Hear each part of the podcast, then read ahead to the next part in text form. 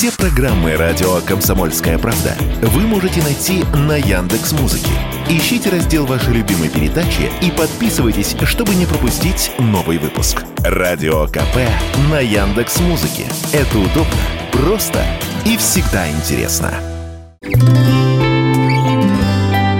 Вместо палаток и спальников уютный домик с кроватью. Вместо туалета под деревом полноценная ванная комната. Вместо гречки с тушенкой – ресторанные блюда.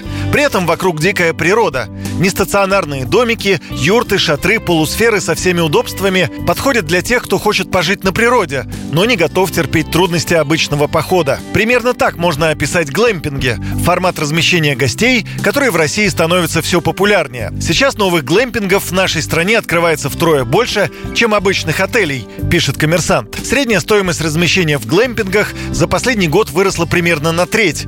Сервисы онлайн-бронирования также отмечают, глэмпингов на их платформах всего за год стало примерно в полтора раза больше. Что способствует такому росту этой отрасли, радио «Комсомольская правда» объяснил Алексей Мусакин, вице-президент Российской гостиничной ассоциации. Но оно появилось достаточно где-то лет 5-6 назад первый раз. Соответственно, дальше появилась ассоциация глэмпингов, точно не помню, когда, где-то года четыре, наверное, назад она появилась. Последние два года активно государство поддерживает, есть специальные субсидии на быстровозводимые здания и на глэмпинге отдельно. Поэтому народ туда и пошел, ну и потом все думают, что это достаточно быстрая окупаемость и быстро построить. То есть инвестиционный цикл меньше года, и, окупаемость тоже получается на года 3-4.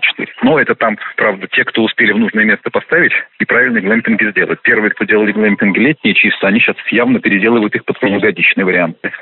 Интересно, что в качестве отдельного вида организации глэмпинг пока не выделен и в официальной классификации проходит в категории кемпинга. Но несмотря на это, уровень российские предприниматели, работающие в этой сфере, держат достойный, считает Алексей Мусакин из Российской гостиничной ассоциации явно не хуже, чем те, кто был сделаны за пределами нашей Родины. Если возьмете там основные там глэмпинги на Байкале или на Алтае, то они более чем достаточно достойные. Другое дело, что словом глэмпинг называют очень все. У нас как бы все-таки глэмпинг изначально это палатка на, с туалетами и с кроватью на, под, на платформе, а у нас уже глэмпингами называют просто все неотапливаемые дома, которые могут работать круглогодично, даже чуть-чуть отапливаться в виде какой-нибудь буржуйки.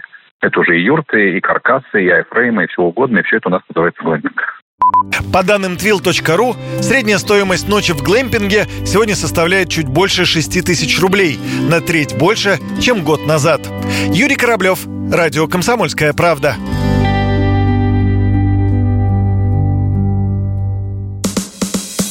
Радио «Комсомольская правда». Только проверенная информация.